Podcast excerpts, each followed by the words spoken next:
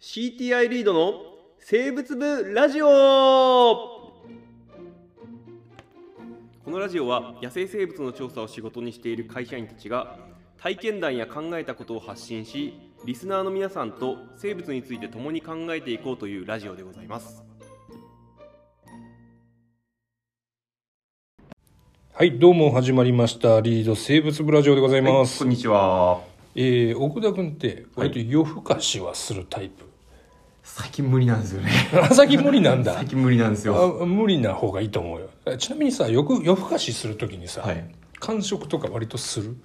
いやしないです。あ、しないんだ。はい。あ、君はいいかもしれないね。あ本当ですか？えというのはね、はい。えー昨年の11月にちょっとね、はい。えーネイチャーでちょっと面白い論文が出てます。はいはいはいえー黄色症状バエ、はい。症状バエね、まあ、よく実験動物としして使われるちっちゃいハエ、はい。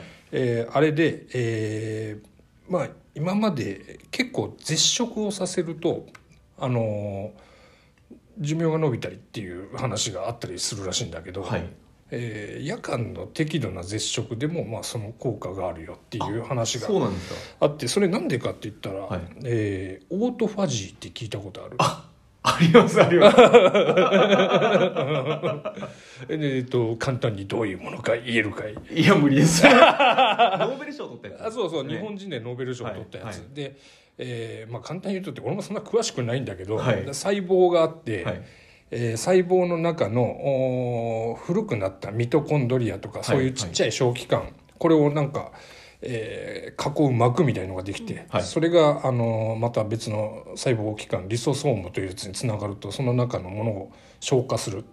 要は古い器官を自分の中でもう消化して栄養素にしてしまうみたいな話なんだけどおこれが引き起こされるのが、えー細胞が飢餓状態になった時要はお腹が細胞のお腹が減ったっていうかえ自分でエネルギーがあ外からエネルギーが入ってこなくてはい。自分でエネルギー作んなきゃいけないよっていう状況の時に自分の中の一部分を消化しちゃうっていうような形だと理解してるんだけど、はい。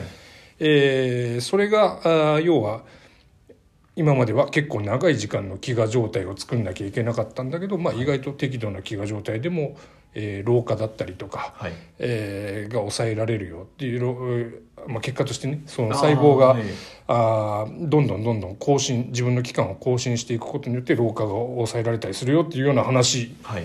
だと理解しているんだけど、はい。えーなんだろう。おということであんまり夜更かし中に飯食わない方がいいよねっていうのが一つとはい。実は言いたいことはもう一個ある、はい。えー俺もオートファジーってノーベル賞を取った時は聞いてたんだよ。はい。聞いてて細胞の中のお一部が細胞自身が消化して食べるみたいな話を聞いてたのよ。はい。あー聞いてて聞いててふーんって思ってたんだけどその時ってそれが何の役に立つかって思ったことあった、いやないです。でもそもそも僕なんかノーベル賞うん。のニュースとか見るとどっちかっていうとなんかその人に興味を持ってしまって業績よりもなんかその仕事よりも。うん。結局いつもその業績を聞き流しちゃうというあか多分みんなそうだと。そう思うだからあの田中浩一さんとかめちゃくちゃテンション上がりましたけど。そう。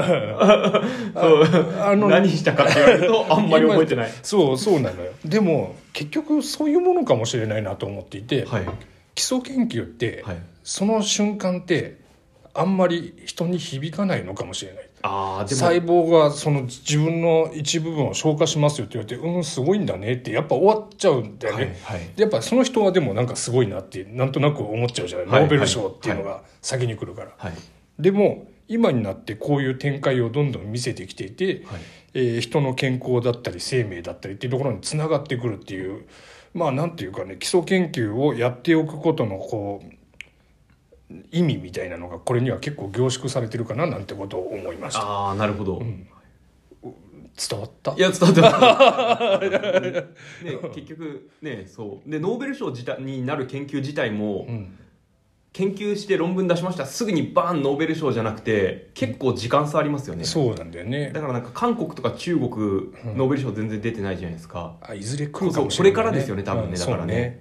そうえーで日本は逆にさこういう基礎研究の部分って今もうやらなくなっちゃってるじゃん。すぐにお金になるものだったりとか、はい。なんかもうね、えーこの前の、あのーだっけサイエンスコミュニケーターの話でもしたけど基本的にはあんまり学術的なものな理論的なものを示すよりはキャッチーなタイトルがついてるものの方が先に来るじゃない、はいあこれかわいそうとかって読む読むからに思うものの方が多分受けるんだよね。そうですね。ううんん、だけどこういう基礎研究の部分が最終的にはいろいろな展開を見せて、えー我々の生活に日々の生活に役立つ可能性があるということは、なんとなくやっぱあー認識しておきたいし、えーなんだろうね、うん本当に今後も日本でこういう研究が続けられるといいなと思います。そうですよね、ええなんか山中教授が、あの寄付募ってるのかとか見てるとなんか悲しい気持ちに